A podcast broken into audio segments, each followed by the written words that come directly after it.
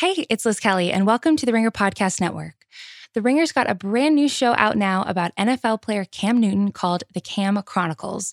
We'll be releasing new episodes every Monday for the next six weeks, but you can binge all six episodes right now for free on Spotify. Here's a quick trailer. From The Ringer, I'm Tyler Artans, host of the new podcast series, The Cam Chronicles. NFL star Cam Newton has always been a complex figure. Over the past year, I've traveled the country speaking to coaches and teammates, friends and family, and even briefly to the man himself, trying to unravel the enigma that is Cam Newton. The Ringer NFL show presents Cam Chronicles. Listen to the full series now on Spotify.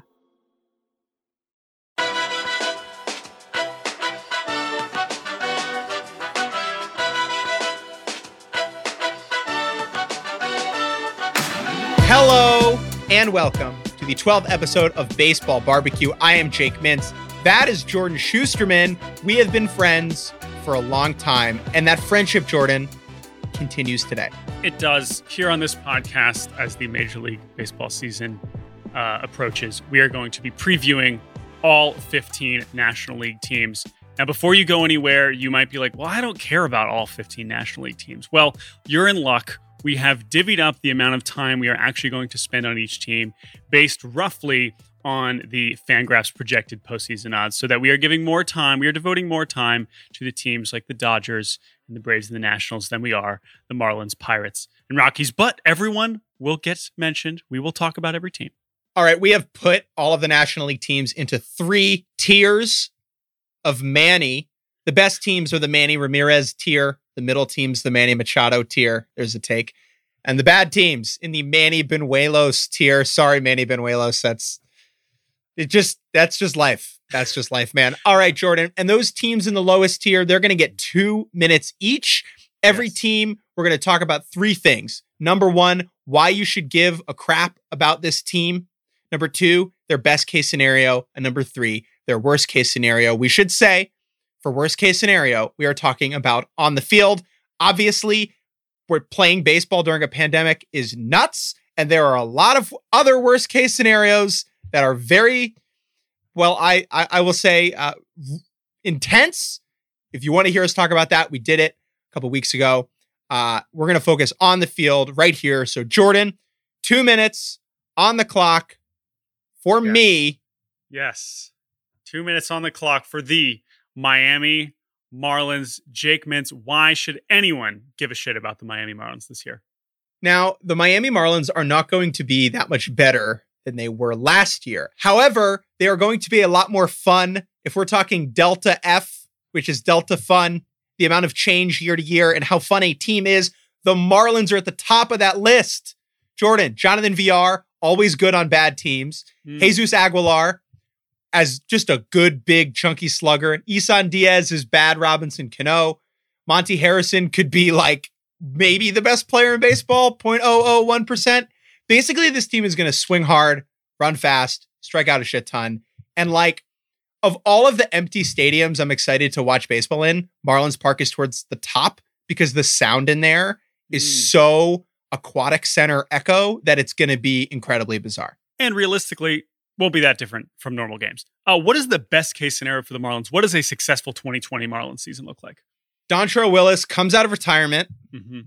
completes a comeback, and throws 150 scoreless innings for the Marlins. No, the actual best case scenario for the Marlins is like all of the pitchers whose names like we don't know are better than we think, and like maybe they win 32 games and sneak in but they're playing in the AL NL East group, which is like too good. So no chance. Best case scenario, friend yeah, of the pod, Sterling Sharp. Sterling Sharp is good. The worst case scenario is that friend of the pod, Sterling Sharp, is bad. Mm. And the fish tank breaks, which is something I've thought about for a long time. They have the fish tank behind home plate. That oh, cracks. Man. All the fish fall out onto the field during a game, and it's just a total mess. Uh, and the other worst case scenario is that they win single digit baseball games. That is very much on the table. But I think that they are going to be noticeably better than last year. I know you yeah. can't predict anything in this game, but that is the last thing I will say about the Miami Marlins. Oh, two minutes. You have no more words about the Marlins. I'm cutting you off. right Okay. here. Jake Mintz. We're going to move on to the next team. Uh, producer Bobby Wagner, give us two minutes on the clock for the Pirates of Pittsburgh. Now, this Jake Mintz was probably the team that I struggled with the most in terms of trying to decide why should a neutral fan, a non-Pirates fan, care about the Pirates. But the reality is, is that in a 60 game season, anything can happen. And this team is not bad enough to be a complete pushover. And there are going to be teams fighting in the NL Central, AL Central that are going to have to play the Pirates. And you're not going to be like, oh, hell yeah, we get to play the Pirates. It's going to be like, oh, no, like, you know, Trevor Williams is like on on a streak right now, and he's looking really good. And this is not going to be as easy as we thought. And I just think that's be a- in the way. I think I think you are very wrong, but continue. okay, well, what's the best case scenario for the Pirates? Jake thinks the worst case scenario is definite. Best case scenario: Chris Archer somehow rebounds to the point where they're a exercises option for next year, and then they can, then they can trade him because that has been a complete disaster. Uh, Josh Bell, he's the real deal. He looks like an all star like he did last year. Bryan Reynolds, super underrated. He continues to be awesome. Cole Tucker is not only super fun, but also a good major league player. Maybe that happens this year. And then I think the other big one is Mitch Keller has to actually look like a super good pitcher, Yeah. which he I could. think- he, he could. I think the best case scenario for the Pirates is that the uh, Chris Archer trade gets overturned, like the Chris Paul Lakers trade But two, years, after the fact. Yeah. And they get all those players back. Yeah, that seems uh, unlikely. But Now, worst case scenario is that they're so bad to the point where, look, the fans are already not happy with the Pirates and Pirates ownership, but that they're so bad and there's they're not getting any signs of hope that next year they are like last in attendance and it's just complete revolt and it's total disaster for them. Bro, the worst case scenario is that the Blue Jays play the games, their games in PNC Park, and they win the World Series in PNC Park. Yeah, that would be incredible. I will also say that like every possible thing went wrong for the Pirates last year, uh, including you know their closer getting arrested, fighting with the Reds. Like they just it was uh, injuries, fighting within their own team. Everything went wrong. Can't be worse than last year. I think the Pirates will be fine. Okay, time's up. Oh my God, we're Jordan, done talking if about the Pirates. I'm sorry. Jordan, if there's one thing I know about 2020, saying it can't be worse than last year is a absolute fool's move. Big facts. Big facts. All right. Well, let's move on. Let's move on. Like Barry Bonds, Jordan, we are going to leave the Pittsburgh Pirates and we are going to travel west. Two minutes on the clock.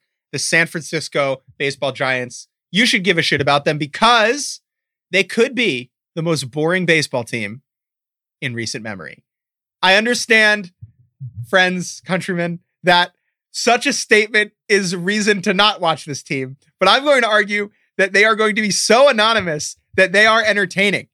The boringness is interesting. It is somehow dystopian, right? There is something weird and fun about watching a bunch of people you've never heard of play baseball in the same uniform as Barry Bonds on television.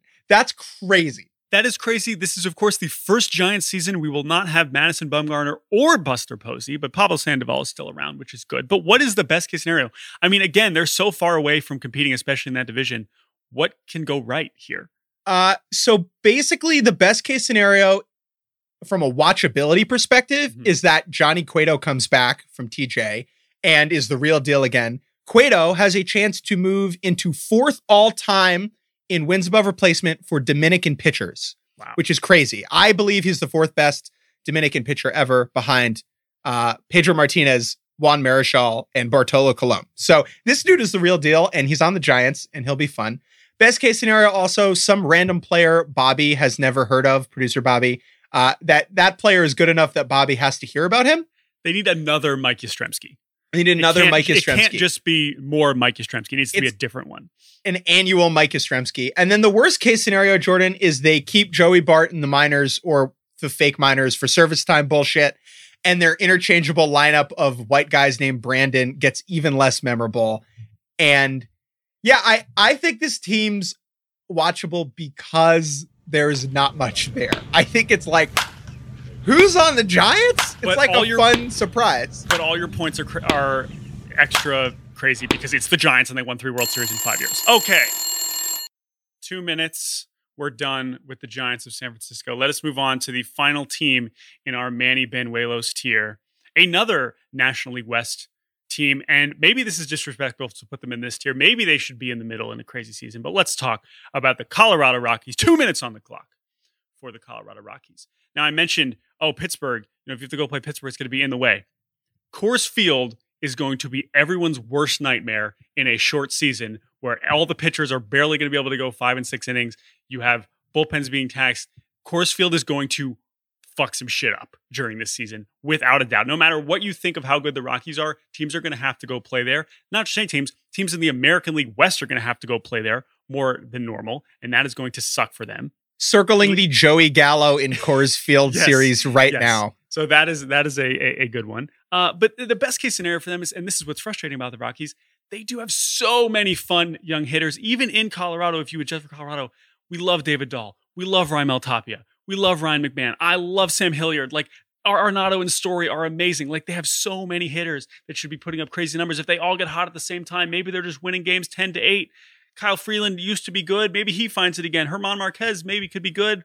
Fine. But like even all if all those things go right, they're probably barely in the mix because ultimately the Rockies are just the Rockies and every day, every day that goes by, I'm more shocked that they made it happen in 2018. And when I would say the what I would say the worst case scenario is is that Nolan Arenado is so mad at how bad they are that he demands a trade during the pandemic. That is 100% a worst case scenario. Because we know that relationship is not good Yeah. right now. Uh, and he's also the answer to the most watchable thing, like why you should give a shit about the Rockies. Yeah. Is even when the Rockies are have been bad, they always have a couple dudes who are worth watching. And that's still a thing between Story and Arenado, and definitely Raimel Tapia, who's a huge, bizarre baseball player. But that's the thing. It's just I just think Coors Field is going to loom large on every team's schedule, especially fewer off days, and suddenly you're going into Colorado for a few games. That is going to suck for teams that are really trying to be good. But hey, it's the Rockies. Anything can happen. Two minutes. Boom. Dang. That was a buzzer beater. All right. Uh, we're going to take a quick break here, and we will be back with the Manny Machado tier. He's just okay, just like these teams.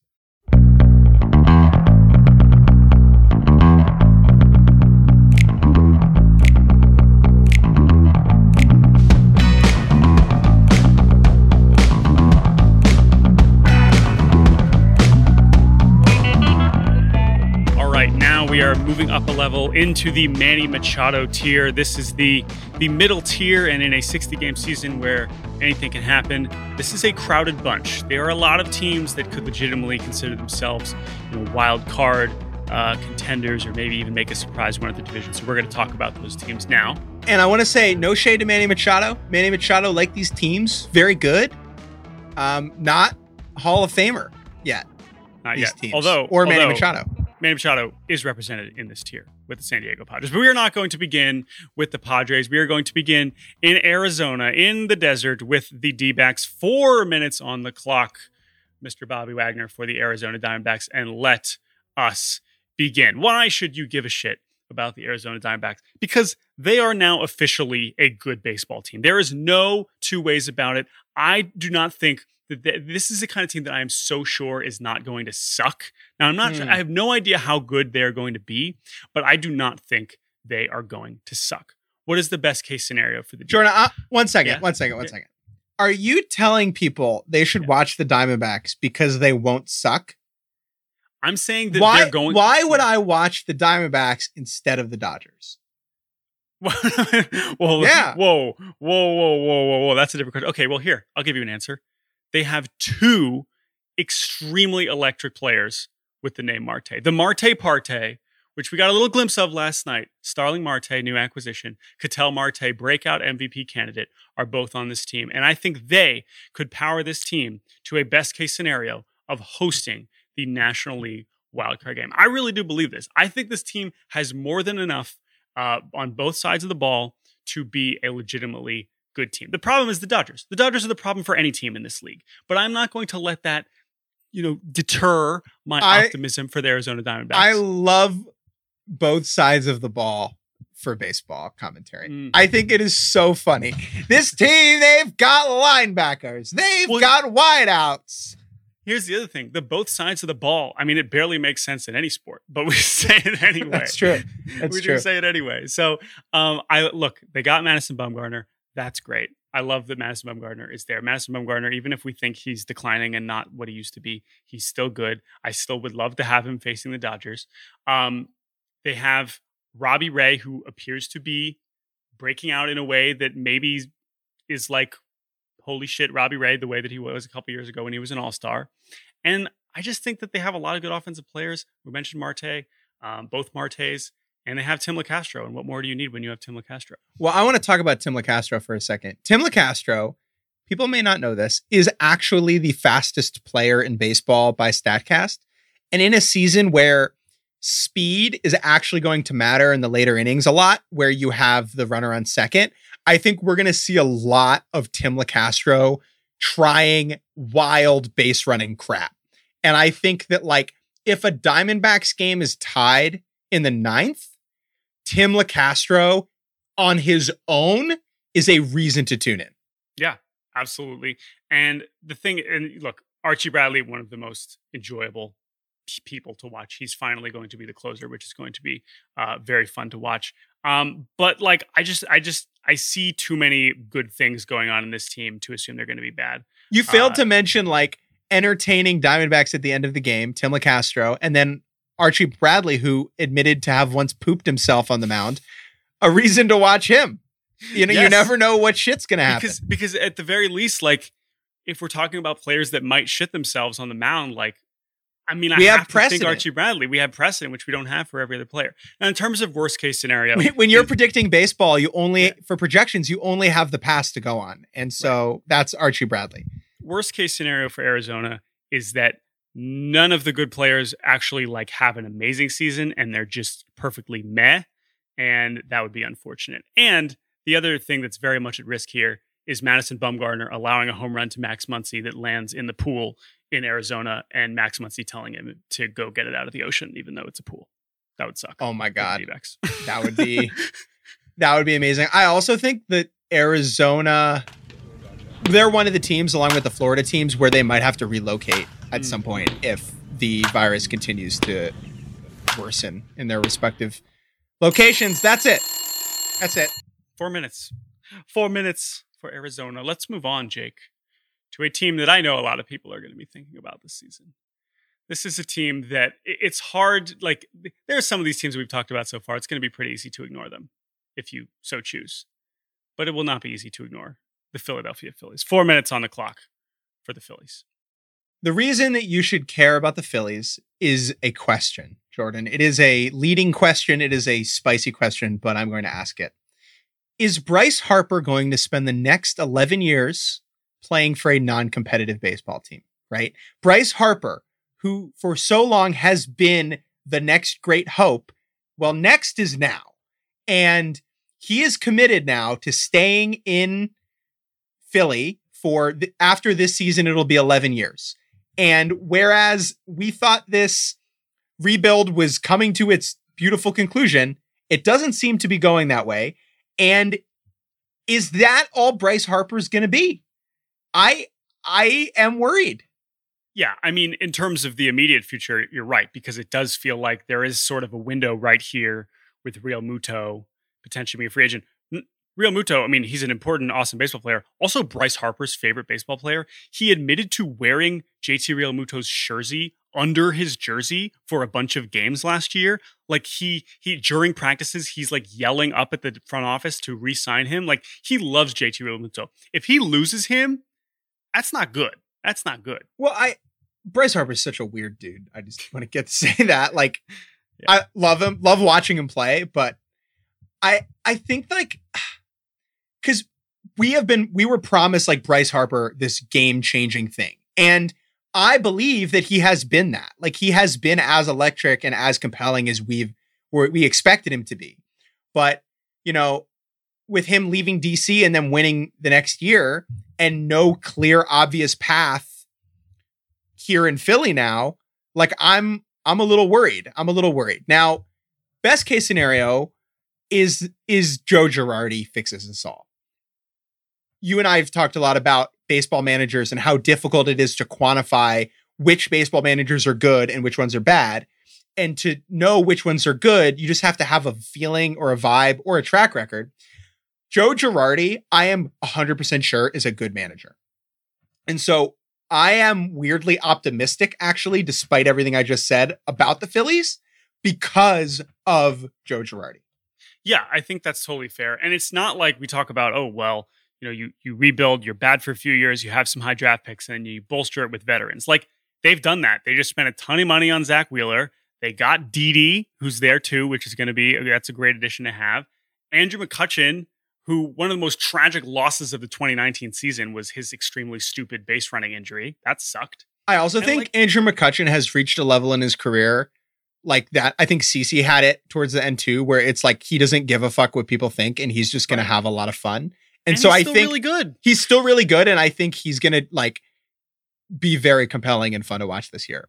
It's not that they don't have enough good baseball players to be good. It's just I'm not convinced. It's it's and and at that point at this point for their team, we should be convinced. We should be like, here come the Phillies, and and we're not that way. Right. For that to happen, you know, it Bryce Harper is going to need to be 2015 world beating Bryce Harper, which I think he can be. I think it's in the tank for sure. And if anybody's going to be able to put these pieces together, I do think it's Joe Girardi. I do have faith in him, especially like the difference between Kapler and him, where Kapler was just like, okay, like I'll manage, like let's figure this out. Whereas Girardi knows exactly what he's doing. Now, you know, the worst case scenario is that the rebuild fails. Like everyone takes a step back and Bryce Harper is doomed to not be in the playoffs for the rest of his career. Will I think that will happen? No. I think this team will be better than we expect and still not make the postseason this season. Well said.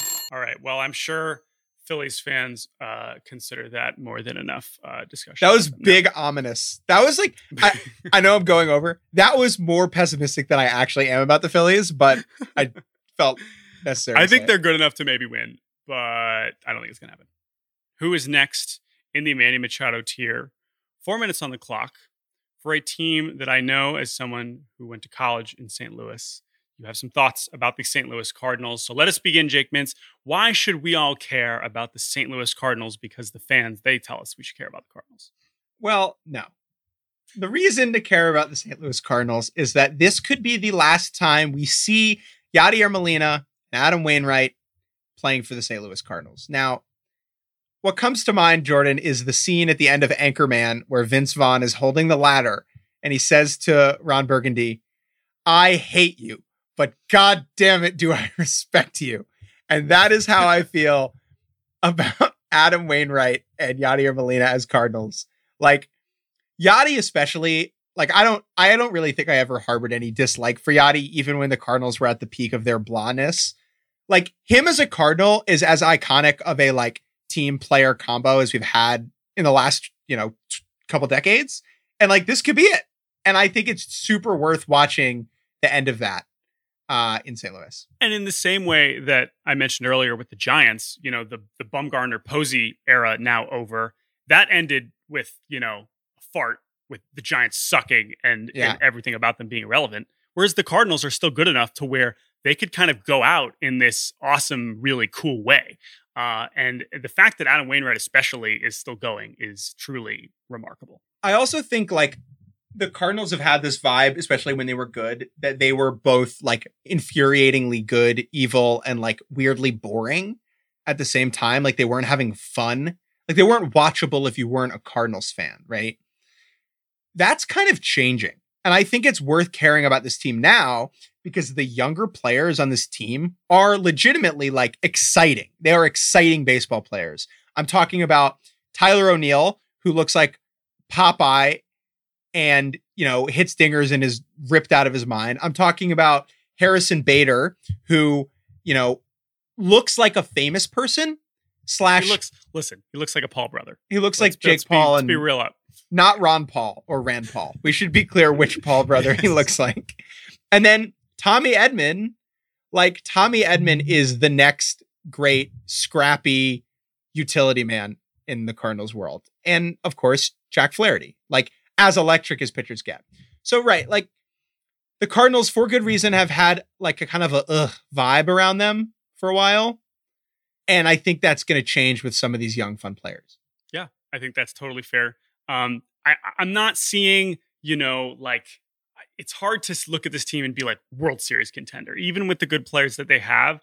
I still think worst case scenario, they're falling pretty short. They get they get crowd. It's a crowded National League Central, and we'll talk about the Reds here in a little bit. The Cubs, like it might just be too crowded for them to actually break through, and they're just not a postseason team. But and the the even more worst case scenario is that yeah. not only are they bad, but like the culture of the team falls apart. Hmm. And Yadi leaves and like plays next season as the backup in Toronto or something. And like we have to look at his BREF page as the way that we look at Frank Thomas's tenure in like Oakland, right? Where it's like, oh man, like that, damn it. We right? didn't want that. It's so it's so clean and beautiful right now that uh that I, I don't want to get and, and and by the way, Yadi already on the record saying like, yeah, I'm going to free agency. Um still hard to believe he's going to play in another uniform, but it's very possible. Also, this team, people forget they were in the NLCS last year. People might forget this because they didn't actually show up for any of the games. You may not have seen them on the field.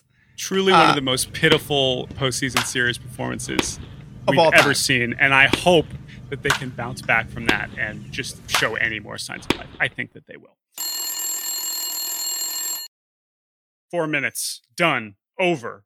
No more Cardinals chat. Let us move on to our next team in the Manny Machado tier, and how fitting it is because Manny Machado himself is in the Manny Machado tier. Jake Mintz, let's talk about the San Diego Padres. Fernando Tatis Jr., um, Fernando Tatis Jr., Fernando Tatis Jr., Fernando Tatis Jr., Fernando Tatis Jr., Fernando Tatis' son, Fernando Tatis Fernando Jr. Tatis Jr. Right. That is why you should care about this team. Uh, he is what we want baseball players to be. He embodies it all. He looks like the real deal, six four, handsome, wiry, quick, you know, just moves gracefully. He smiles all the time. He says interesting stuff. During the MLB The Show uh, players tournament, he was like probably the most entertaining guy by a mile. And like he is, he's it, man. Like Fernando Tatis Jr. is the guy who could be a crossover baseball star. I to in a way that we haven't had in a long time. Now it's a bummer that he's in San Diego, which is one of the lower markets. But like, I'm not saying he's Griffey. I, I want to be clear, but like Griffey did it in Seattle, right? So you can do it in a different, in the second tier, you know, not a huge market place, and I think Tatis is the hope. He is that guy. Another reason to care about them, Jordan, is that they are bringing back the poop and pee uniforms. Yes. The yellow and brown. Yes. Coming home to San Diego. Yes, and I think everyone has been has been begging for these to make a return. Uh, and I think it almost feels like they were waiting to have enough cool baseball players to model these uniforms. 100%. Right? Because for a long time, I mean, we we were just talking about how boring the Giants are. I mean, the Padres were just Adrian Gonzalez and a bunch of guys. And now, not just Tatis, the fact that Tatis is more exciting than Manny Machado, who, whether you can debate how actually good of a baseball player is, of course he's really good. He's very good. He's very good, but like still one of the most entertaining players in the league. Um, and the fact that Tatis has taken that from him, those two are such a dynamic duo and so fun to have literally for the next five years on the same team. That is such a luxury. There was a while, right, where if you were asking a casual sports fan to name all 30 baseball teams, they would forget the Padres, right? Like that was the 30th team they would name. Yes. And that's not the case anymore, both because they're going to move to the poop and pee uniforms and because they have players who are just going to show up in highlights all the time. Whether they win 36 games or they win 26 games, we're going to get a lot of Fernando Tatis Jr. doing really cool shit on the baseball field and doing cool shit that other players cannot do. You know, we talk about, oh, he changes the game. His base running is unlike anything we've really seen. I was going to say we talk about Javy Baez also in this category. His slides are amazing. His his tags are amazing. You talk like, oh, whose tags would you think would be their own highlights? Tatis runs the bases like such a maniac, and it is, has the athleticism and and you know acrobatics to do all kinds of wacky shit that like whenever he's on, I'm so excited to just watch. I'd rather have the camera on him than the hitter. This team also has Tommy Pham, now, which I had forgotten about, to be honest with you. Tommy Pham who will literally say whatever the hell he wants, which is always a fun quote. Um, I don't know how good this team is. I think I think they're going to be extremely watchable. Like Mhm. I will watch way more of their games than I have in years past.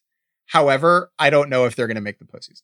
Quickly, best case scenario, 20 seconds left. What's the best t- that this team can be? The best is like 36 wins. I mean, the best case scenario is that Fernando Tatis Jr. wins the MVP Right. and becomes a very famous baseball player. And they like host a wild card game or something. and they host a wild card game, and then like next year, like he's on the cover of you know magazines Right. which don't exist anymore. And then worst case scenario uh, is that they're just still the Padres and they're bad, no matter how many fun players. they Well, the have. worst case scenario is that. Okay, we get it. The worst case scenario is that uh, AJ Preller, the general manager, does not survive his own rebuild. Yes, very possible. All right, let's move on to our next team in the Manny Machado tier. This team does not have Manny Machado, Mm. but this team, I would say, is reaching uh, a hype sleeper status that has rarely been achieved. The Cincinnati Reds, four minutes on the clock for the Cincinnati Reds. Why should you give a shit about them? Tell well, me. At, at this point, you've probably been told by your favorite baseball expert that the Reds, the Reds. Have you thought about the Red, the Reds? Anything? Oh Think about God. him. The Reds. Just think about the Reds because for so long we were not thinking about the Reds, right? Joey Votto hasn't been in the postseason in many, many years. But here's the thing: you do have to think about the Reds. You really do have to think about the Reds. This team's really good. This team's really good to the point where I feel almost better about them than like I feel better about them than the Cardinals, pretty comfortably.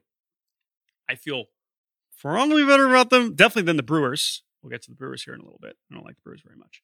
And then I'm like, wait a minute, I, do I just think they're just going to win the division? Am I just picking the rest of the division? And honestly, I think I would.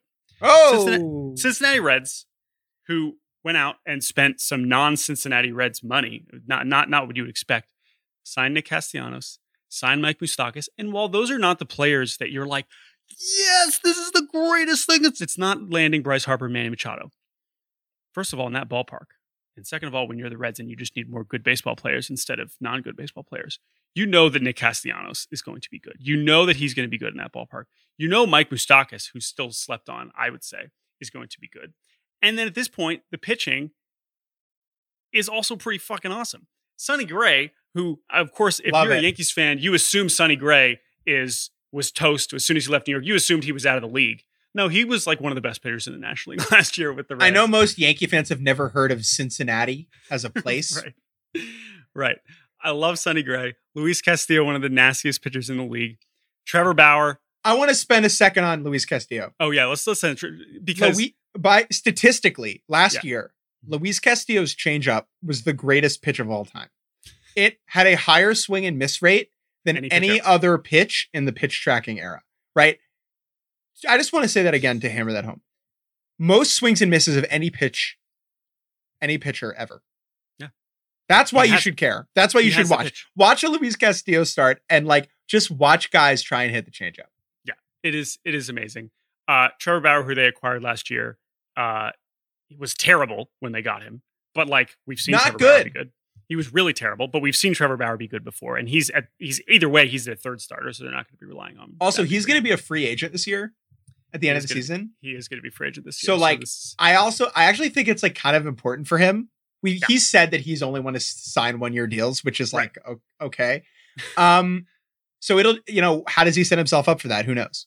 Uh, this team also still employs Joseph Daniel Votto, one of the most delightful baseball players we've had in recent memory. And I know he's been maybe declining a little bit, but if there's anyone I trust to figure his shit out, it's Joey Votto before anybody else. And now that they have uh, other really, really good hitters like Eugenio Suarez, who hit 50 home runs last year. I don't care that the ball is juiced. He hit 50 home runs last year. Suarez, I mentioned Moose and Castellanos. It's not all about Joey Votto anymore. So I just need him to be good. I don't need him to be an MVP. And like Joey Votto, right? He's the guy who walks. And when you don't have anyone hitting behind the guy who walks, he just stays on first base, right? And that walk is cool and good, but it doesn't actually do anything. Having guys behind him now who are like borderline all stars is a game changer for them. Jordan, what is the best case scenario for the Cincinnati Reds? I think they win the division. I think they can totally, totally win the division. I know the bullpen is, eh, eh, besides Iglesias, we love Amir Garrett, uh, but I think they can do it. Worst case scenario, Amir Garrett charges the Pirates again. That would be bad for many reasons, uh, because it probably means that the Reds are in a bad mood. Probably means that uh, everyone's going to get suspended, and they'd be obviously within six feet, which is not safe, and we don't like that. So hopefully wow. that doesn't happen. Good one. Four minutes on the Reds. There you go. Let us move on to another team in the National League Central. Mm. I'm very curious to see how you feel about this team. The Milwaukee Brew Crew. Tell me about the Brewers, Jake. Four minutes on the clock. Now, before I tell you why you should care about them, I do just want to remind everybody that the Milwaukee Brewers were one Juan Soto single away from playing the Dodgers. Like the Nats won the World Series, but they almost didn't win the wild card game, right? Like Brewers are right there. And they were they almost won the division too. Like this is a team who's two years removed from, you know, their 2018 season where they were, you know, the best. I think they had the number one overall seed, right? Like they had the top record in the National League. Uh, the reason that you should watch this team is that this upcoming season is going to create so many opportunities for managerial weirdness, right? And no team is better suited for that than the Brewers we have seen their manager Craig Counsell do some bizarre shit in the postseason. Most notably, starting, uh, I believe it was Wade Miley for one pit, one batter, and then pulling him uh, so that the Dodgers would start all, all their lefties. Like a lot of the pitchers on the Brewers are just going to throw like three inning chunks, and then other pitchers are going to throw three inning chunks. Expect some weird shit with pinch runners at the end of games. Like, no team is going to lean into and no team is built better for a shortened sprint of a season than the Brewers. Yeah. In terms of who's leading the charge, I totally agree. And obviously they have the DH now, so it's not like we'll be having, you know, the double switch bonanzas. Right. But right, in terms of pinch running, in terms of managing pitchers, totally agree. I trust Craig Counsell more than anybody. And also, they have Christian Yelich, who is so fucking good. Like, do you know how bad? Know he- do you know how bad he's been in camp? Christian Yelich in camp has, I believe, five strikeouts and 10 plate appearances in the last week. Now, that makes me feel even better about him. Don't be worried. He's fine. I talked to some people who have been watching those games and they're like, it does look weird how bad he's been, but I no one's actually worried. Christian Yelich is, you know, was better last season than he was when he won the MVP two years ago. Uh, and is like a no doubt top three hitter that we have in baseball. It's a good place to start when you're a baseball team with you know, postseason aspirations. And also, I would say one of the total breakouts of last season and in the postseason, even in that wild card game, which I believe you started, is Brandon Woodruff is amazing. Yeah. Brandon Woodruff is, I know you, oh, oh, you mean that reliever that hit the home run in the postseason in 2018? Yeah, no, that's the same guy. He like might be a top 20 starter in the National League now. And that is going to be very important because the rest of this rotation is uh, mm, mm, maybe not great. The bullpen, though, is still very good. Josh Hader and his uh, bad, bad, bad tweets, his evil tweets, they are still striking everybody out. Like Josh Hader could just not allow a run all season. Yes. If we're talking about relievers that could have a zero ERA in a 60 game season, you're obviously picking Josh Hader. Um, and then the last guy I want to hammer home is Keston Hiura, who like could just hit 300 for the next decade, and like that's it. Uh, best case scenario for them, Jordan they win the wild card game. I think that this team on the road in they, Washington, they're just like gonna be in the wild card game. I don't think that they I think that's their best and worst case scenario. The best case scenario is they win the wild card game, and the worst case is they lose the wild card game. No team in baseball smells more like the wild card game than the Milwaukee Brewers. The best case scenario is that Trent Grisham, who's not on the team anymore, uh, this year's Trent Grisham in the wild card game, who I guess throws out throws out Trea Turner at home. Avisail Garcia has his glove a little bit more this way uh, and throws out Trea Turner home. All right. Oh my God. There's the bell. Uh, all right. Jake Mintz, very excited uh, to welcome in our producer Bobby Wagner for this next team because mm. he is, as he declared very openly on the last episode of Baseball Bar-B-Cast, he is a Mets fan. Bobby Wagner. Very brave welcome, of him to say that. Welcome to the show. It's not that brave, guys. We have a lot of Mets fans here at the Ringer. It's like one of our few downsides here. That's a that's a great point. Uh, okay, there is so much to talk about the Mets, but the four minutes has begun.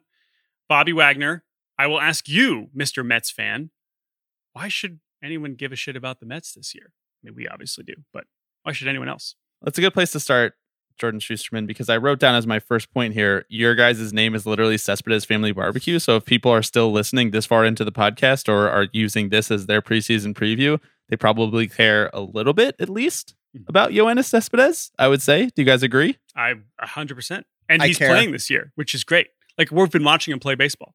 obviously in all seriousness it's really fascinating to see if he can be good i know we talked about it last pod but he probably will get paid if he has another good season and so i don't know we don't see guys get paid when they're 35 anymore really but he's kind of a, a special case because universal dh will probably be a thing or he'll go back to the al or i don't really know. So that's at least one reason to care about the new york mets. Obviously there are a ton of reasons otherwise because they're actually a good team this year. They went out and spent a little bit of money. BVW is seeing his vision, I guess, which is to get every CAA player that he ever represented on his team, and so far it's working okay. Who would Shouts be Jed Lowrie. who would be better at the other person's job? BVW, BDB.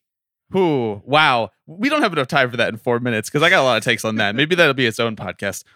Um, I don't know. I'm fascinated. You should care because Jeff McNeil is a cool baseball player and one that we don't see that often anymore. He swings at everything and he doesn't want to get walked. There's been a few guys like that, but it's bucking a trend of guys who just want three true outcomes, guys who want to get walked, guys who want to get OBP because they know that that is the most valuable Moneyball version of baseball. But Jeff McNeil is not that. He plays the dirtbag baseball and he's electric to watch. Also, if we're talking guys who could hit 400 Mm. in a shortened season, In the he's shortened very- season, yeah. he's definitely up there. Yeah, you want a Um, guy that doesn't want to walk. And then obviously Pete Alonso. I mean, what he hit 53 home runs last year. You know, Yeah, that's pretty 53 home runs. That's a lot of home runs. And he was a rookie. Pete pick up bat, Pete hit ball far.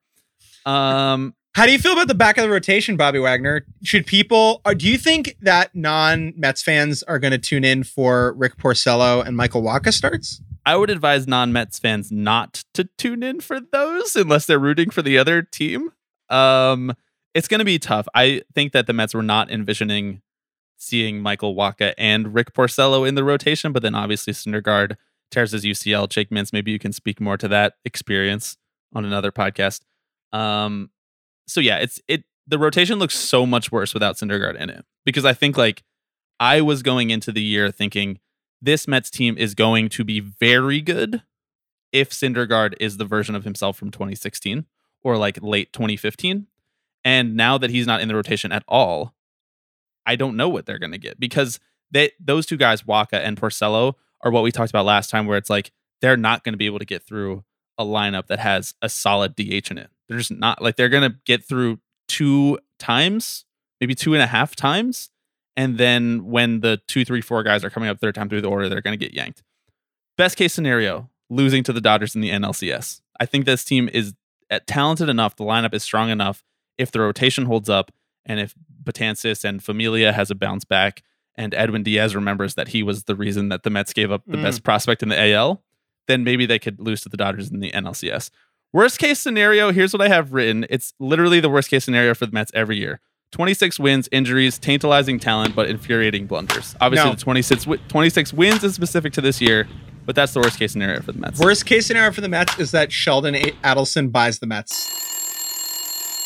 We can't Ding, get ding, into ding, we- we can't get into ownership here. We don't have enough time because you know that I will go on for a full hour. But thank you guys for letting me wax poetic about the Last York Mets thing, I think uh, Luis Rojas is a good manager.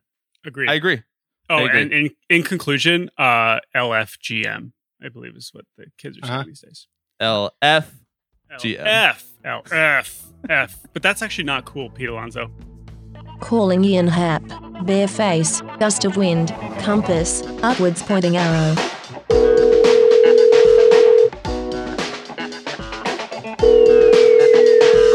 All right, our next team in this tier is a team that a few people in this great country care a little bit about. It is the Chicago Cubs. And Jake, for this, we are not uh, going to talk about the Cubs and ourselves as ourselves. We want to bring in a real expert, uh, someone very much on the inside, and that is someone who's literally on the Cubs. Ian Happ, welcome to Baseball Bar-B-Cast. Thank you for having me. Great to be here. Uh, so, Ian, we Do you- have. do- can uh, you confirm? Sorry, can you confirm that you know stuff about the Cubs? I can confirm that they do pay my salary. Okay. Okay. so, how much he actually knows about them, we are about to find out. We have laid out the rules. Just because he's actually on the team doesn't mean he gets any more time than we did for these discussions. So, Ian Happ, we begin now. You're on the clock, four minutes. And let us begin with the question Why should someone who is not already a Cubs fan give a shit about the Cubs? Ian, tell us. Pretty simple. Um, we have Javy Baez, most exciting player in baseball. Kris Bryant was an MVP. Uh, Rizzo's an all star. Jason Heyward has five gold gloves. Willson Contreras, back to back starting catcher, all star game. Johnny Lester. The names go on and on. The team is good. A lot of experience. I don't know if you guys remember, won a World Series in 2016. Maybe uh, top five in baseball, most wins the last four years. Maybe top two. Who knows? Wow. Comp- uh, hot start for Ian Happ. I, I'm already pretty much convinced. Um, you didn't even name yourself, which is very humble. Uh, but Yeah. we do appreciate Switch you hitting center fielder, reigning NL Player of the Week. Ever heard of it? oh, that's Reigning true. NL Player of the Week. That's true. Ian was the last uh, NL Player of the Week before the world ended, so uh, he is is still reigning. That's good. I hope you keep it up. I want to I want to ask you about Javy Baez for a second. Like I'm sure everyone always asks you about Javy Baez. What is the craziest thing you've ever seen him do? Uh, great question. Oh man, so many crazy things. I think his confidence hitting a ball out of the park, Oppo at Wrigley Field is incredible because if anybody knows anything about Wrigley Field, the ball does not actually carry to right field. Um, only one left-handed hitter in the history of the Cubs that's over 100 years has ever hit 40 home runs. Billy Williams did it one time, one season, over 40 home runs. And he, as a right-handed hitter, has hit some balls Oppo and pimped them, which I think is absolutely incredible. Seen him steal home a couple times. That's crazy. I only have two and a half minutes. Give me my other two questions. Okay, okay. The, the, this is good. You're a pro, Ian. You, you, you do know a lot about the Cubs. Dropping Billy Williams on us. All right, Ian. What is the best case scenario for the Cubs in 2020? This crazy season we are about to do. I mean, best case scenario, run away with the Central, win the World Series in four. Uh, I think the Cubs are actually built. Our team for a 60 game season, we have a DH now. Uh, Kyle Schwarber is a wonderful DH. We have underrated uh, Victor Caratini and Willson So Contreras underrated. catching. Yeah. So underrated. So to be able to split time for those guys, have them both in the lineup, uh, to be able to give Rizzo and KB days off, uh, and be able to DH them, I think our team is set up uh, for a run at 60 games with the DH. So you say win it in four games. Is winning something in four games more or less fun than winning it in seven? Great question. Uh, definitely less stressful. Stress is bad for the body, uh, but uh, I think winning it anyway, uh, it works out. There's there's no issue with winning it in four, no issue with winning it in seven, as long as you're the last team standing. Ian, uh, how quickly did you text Kyle Schwarber when the National League DH became official? Oh, we were very excited. Uh, Kyle was very excited. I think you're going to see Kyle in left field a lot more than you would think. Everybody just assumes natural Right. DH. The dude's actually not a bad left fielder. He's pretty good. Uh, and the way that our lineup is set up right now, just with those two catchers, um, you know, KB, Riz, some of the days off that they're going to need. Like, I think you're going to you're going to see Kyle DH a little bit, but you're going to see him play a lot more left field than you think. All right, now we're going to move on to the last question, which is a. I'm very interested to see how you're going to handle this. Uh, we have been doing this for all the other teams. Ian Happ, what Yeah. is the worst case scenario for the 2020 Cubs? Well, I think the worst case scenario already happened. Was that you already you gave us four minutes and not five minutes? Um, pretty messed up. Uh, but I think you know worst case scenarios for the for the Cubs is, I mean, lose something bad happens, lose early in the playoffs maybe. But this team's pretty good. This team's set up for a run. Uh, as long as we keep guys in the field and stay healthy, we're going to be really competitive. Uh, believe in the group. I think another big advantage. I have ten seconds. Another big advantage is in a season like this with a lot of adversity, a team that's been together for a long time, like the Cubs, has an advantage. Thank you very much. Big facts. There's the bill. Thank you, Ian. What a tremendous performance. Did not expect Billy Williams to come up, but you are a true professional. Uh, thank you to Ian Happ for his four minutes on the Cubs. I hope you, all the listeners, are convinced why you should give a shit. I think everybody's going to give a shit after that. All right, let's go talk about the Braves for five minutes.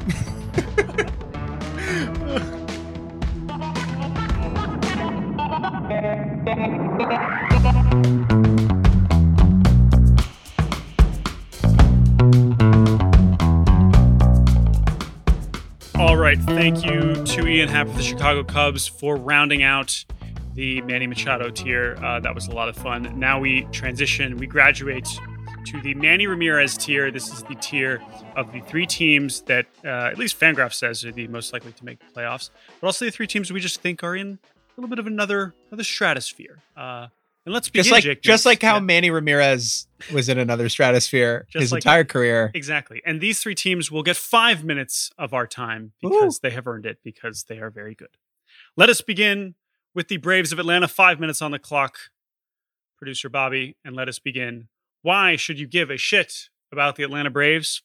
Remember that conversation we had about the Padres and about some guy named Fernando Tatis Jr.? Well, the good news is that all of those things apply to Ronald Acuna Jr. Tyler Flowers. Oh, okay, all, Tyler Flowers. Yes, Tyler Flowers. All of those things apply to Tyler Flowers. Sorry, Ronald Acuna Jr., except he's an outfielder.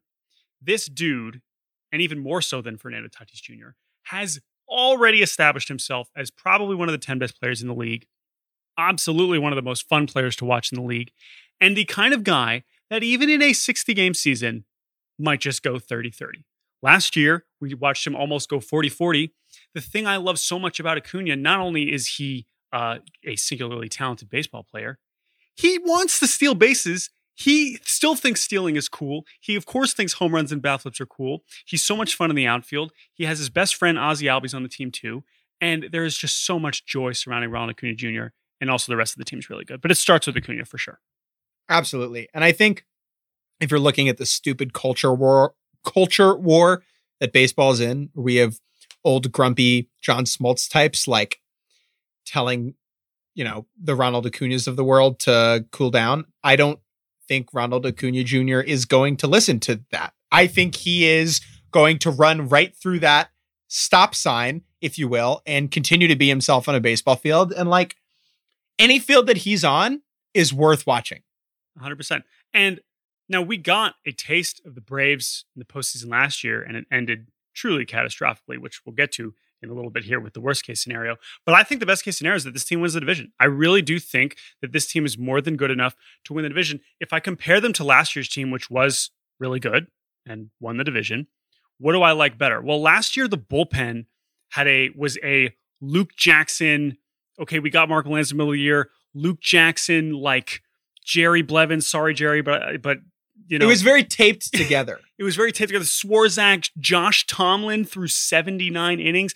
This year we have three bona fide adults in the back of the bullpen: Will Smith, Shane Greene, and Mark Melancon. And I just feel better about that in general uh, because the rest of the team's looking pretty freaking good. well, I mean, you make a point about the bullpen, right? Like guys like Luke Jackson, you need in your good bullpen, but you don't want to like like they were overusing Luke Exactly. Jackson at a Exactly. point, right? If Luke Jackson is the third best reliever in your bullpen, fourth best reliever, like you have a very good bullpen, Very and they good. have that now. Right. And then the other comparison from last year, Jordan, is you know Josh Donaldson not there anymore. He's on the Twins now, but they bring in Marcell Ozuna. Mhm. How do you feel about that trade off? I listen. I don't think Ozuna is as good as Donaldson. Obviously, defensively, he's not going to bring nearly the same, even if he is, you know, also DHing, which I'm sure we'll see a lot of. But as far as guys that can get crazy freaking hot for a few weeks, which is going to be every bit as important in a 60 game season, Ozuna's right up at the top of the list, and I think that it probably won't be that much of a drop off uh, offensively. So I love that move for them for sure. Now we should also mention we thought we were getting Yasiel Puig on this team Yeah, and that would really be raising the ceiling uh, for that. And it's possible we will still get Yasiel Puig on this team at some point this season. But you know, obviously, uh, as as it goes during a pandemic, that is not going to happen. Yeah, I, it's so weird, man. It's like the timing there is so shitty for Puig, mm-hmm. and like you know, obviously health and safety of his family above all else. But mm-hmm. you know, when when we heard that Puig was going to be on the Braves, it was like, oh my god, like this is an all time watchable baseball team, and they mm-hmm. still are. Like just Acuna and Albies and their friendship, like that.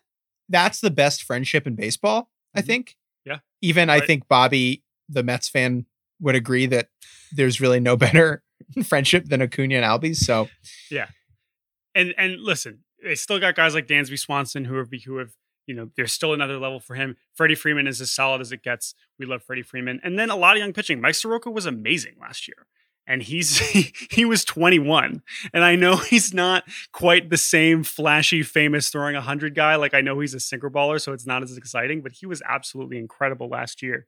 Um, and I'm, I'm so excited about guys like Fried too. So i just like this team a lot. I, I i think that as long as you know they don't give up 10 runs in one inning when their entire season depends on it i think they're in really good shape. And as for the worst case scenario it's what happened last year pretty much Worst case scenario is what happened last year, and they keep the chop.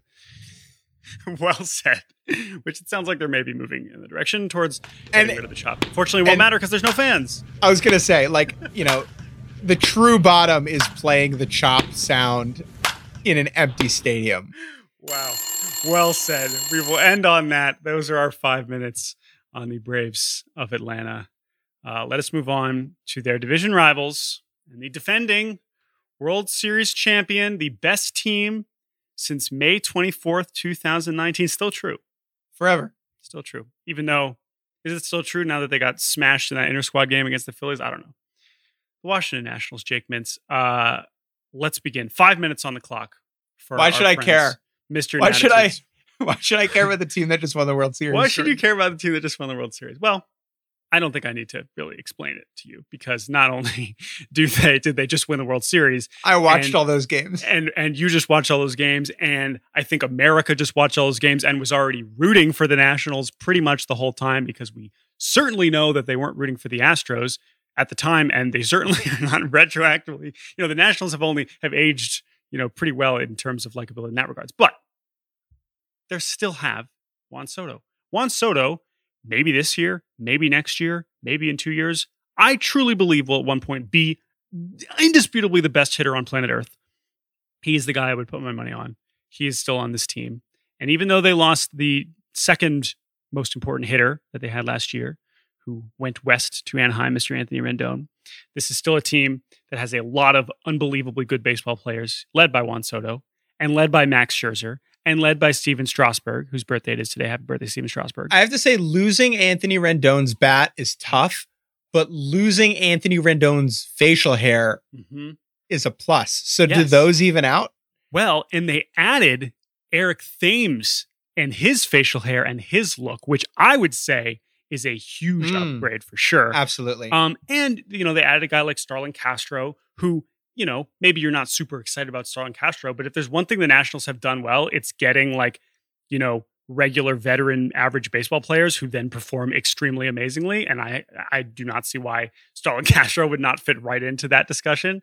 Uh, and they still have, you know, three of the 20 best pitchers in the National League, and that's going to carry them pretty far.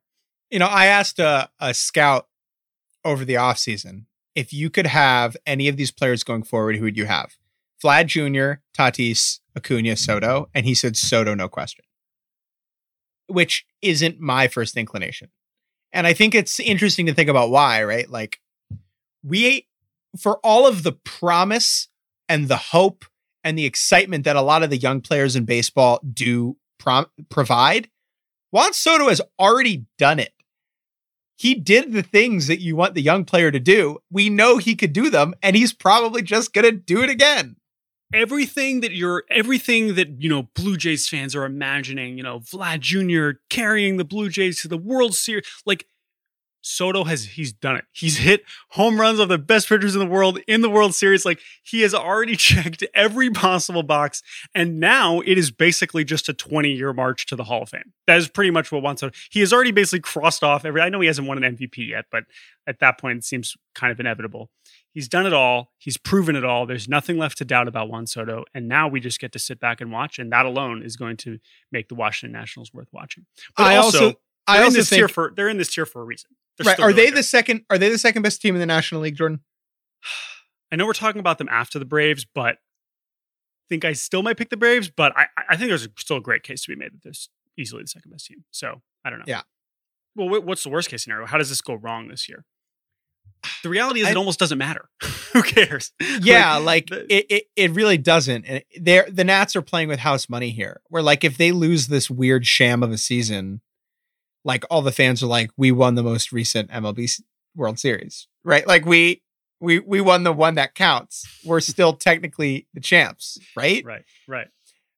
I think the worst case, like this is such a weird clubhouse. It's such a weird team. It's such an odd assortment of guys that like, you know, maybe with no Ryan Zimmerman there being the glue, like it all falls apart. I don't know. Like there really isn't like the worst case scenario is they don't make the postseason, but then you just It's wear fine. your 2019 World Championship shirt. Yeah. Like it's fine. Yeah. I mean, like big picture, like not a good farm system. It might get bad in a hurry once the pitchers get older, but like they'll still have Juan Soto, and I still trust Mike Rizzo to acquire good baseball players. So Rings would fly say- forever. if we're doing fly fly forever, super specific, maybe Will Harris, new national, allowing a game-winning home run in Game Seven of the World Series to Anthony Rendon, That's fun. That's incredibly worst case scenario. but also You're right. they're- You're actually right. I think that like it would be worse if the Nats lost in the postseason than if they didn't make the playoffs. Like if they lost in a heartbreaker. Because right. what is like the Nats losing on heartbreaking moments, that was what was That's killed. that's the curse was killed. Yeah. And so any inclination that it didn't die, that it is somehow back, Yeah. it's like the Demogorgon in Stranger Things, And right? also, if right, exactly, and also if they get close to winning a World Series, but then don't, then they'll be like, "Oh no, we could have repeated, but we didn't." Right? Whereas, like, if they just don't make the postseason, whatever. So, there you go. That's the Nats. The Nats are fine, and they're certainly going to keep tweeting like they're the World Series champions. That we know for sure. All right, Jake Mintz. We have one final baseball team here to discuss. They are mildly relevant. honestly, honestly, we should have given them 30 minutes. I agree. I think there's a case to be made that the Dodgers and Yankees each deserve Their double the time of everybody. Yeah, their own podcast. But we will do our best to cram this Dodgers discussion into five minutes. And the good news Zach, is that cram it in, baby. the good news is that we already covered Chico at length in the last podcast, so we don't have to talk about Chico now. But Jake Mintz, your eternal World Series pick, five minutes on the clock for the easy, no-brainer favorites in the National League, the Los Angeles Dodgers. Let's begin. For the last seven years, as long as the Cespedes Family Barbecue has existed on this planet, I have selected the Los Angeles Dodgers to win the World Series. The reason for that, my thinking now, they will eventually, like, they will eventually stumble into one. That's the spirit. which is sad at this point, but it's what I believe. Jordan, we live in a world where every year the Los Angeles Dodgers could be the greatest baseball team we've ever seen. That exists, right? That is a possibility. It is that hope, it is that potential that makes them watchable. Now, from a casual fan perspective, like they have a cast of characters on that team that are all very good and compelling, and most of them are distinct, right? I think there are a lot of good baseball teams where like all the guys kind of run together. That is not the case, at least in my opinion, with the Dodgers, where like Justin Turner is the guy with the beard, Cody Bellinger is the guy who stands very tall, like Max Muncy is the stout man who only swings directly up. You know, Kike Hernandez's pants are too tight. Clayton Kershaw, you know his name. Walker Buehler throws really hard. Like Kenley Jansen throws one pitch. They all have distinct character traits. Who's that guy? Oh, Mookie Betts is on the Dodgers. No, what do you mean? He's on the Red Sox. Mookie Betts on the Dodgers. They traded. So the, it seems crazy because like, why would you trade Mookie Betts? But they traded the Red Sox. They like won the World Series, and then they were like, Mookie Betts, we have like the second best player in the world. We should trade him to a team that definitely does not need Mookie Betts. Talk about teams that do not need Mookie Betts. It's the Dodgers. I don't care if you think, oh, Right. they, well, they, no, they didn't need him, but they got him, and holy shit, now he's on the Dodgers too. And you know, for the Dodgers, there is this constant dilemma of probably being the second biggest team in that city. They're always going to be behind the Lakers, right? Right? And there's really no more Lakers move than going out and like swinging a blockbuster for an unnecessary superstar to join your team. And listen, they've done it now. You know, they've done it a few times. We've seen that. We've seen Friedman, you know, take some pretty big swings here, and they've come so very close. You could very compellingly argue they were cheated out of the 2017 World Series. Um, but now here they are, the pro. I mean, they're so far ahead of everyone else in the league, certainly in their division as they have been for years. That now, even in this weird season, the pressure is on. Like eh, the pressure is on for them to just be the best team in baseball, even more than ever. Um, and I hope that they do that. And in terms of best case scenario, I would say like we talked last week about you know a record uh, winning percentage wise would be 43 wins. It would just it just wouldn't shock me. It just wouldn't shock me if the Dodgers win 40 games, 45 games. Like it just wouldn't. You ready? 1972 Dolphins start sweating. All right, listen. 2020 Dodgers undefeated. That is the best case scenario. It is. It is, It a. is. It's a ludicrous, ludicrous claim. I hey, am aware can- of that. But we can claim it for the Dodgers of Los Angeles. Undefeated, never lost. Um, but the, the best case scenario is pretty simple because they've gotten so close. They're an amazing team. They should be a lock to win the division, even in a shortened season. They should be whatever World Series. Okay, so best case scenario is they win the World Series, of course. No, but like, here's the thing: the best case scenario is keep Mookie Betts. The best case scenario is that Mookie Betts has a great time and is like, I want Right. to be here long term, and the Dodgers give him the money he deserves. Mhm. That's the best case scenario because, look, I don't want to pretend to be a Dodgers fan, but if this is the only one they win, if the only title they win is the shortened season title, that will feel like a disappointment in retrospect for the amount of talent that this organization has produced. And moving forward, like if this starts it, like if this is the first one they win and they win like three out of the next seven totally with could. Mookie Betts, Yeah. then then we're chilling. That's Right. great. Right.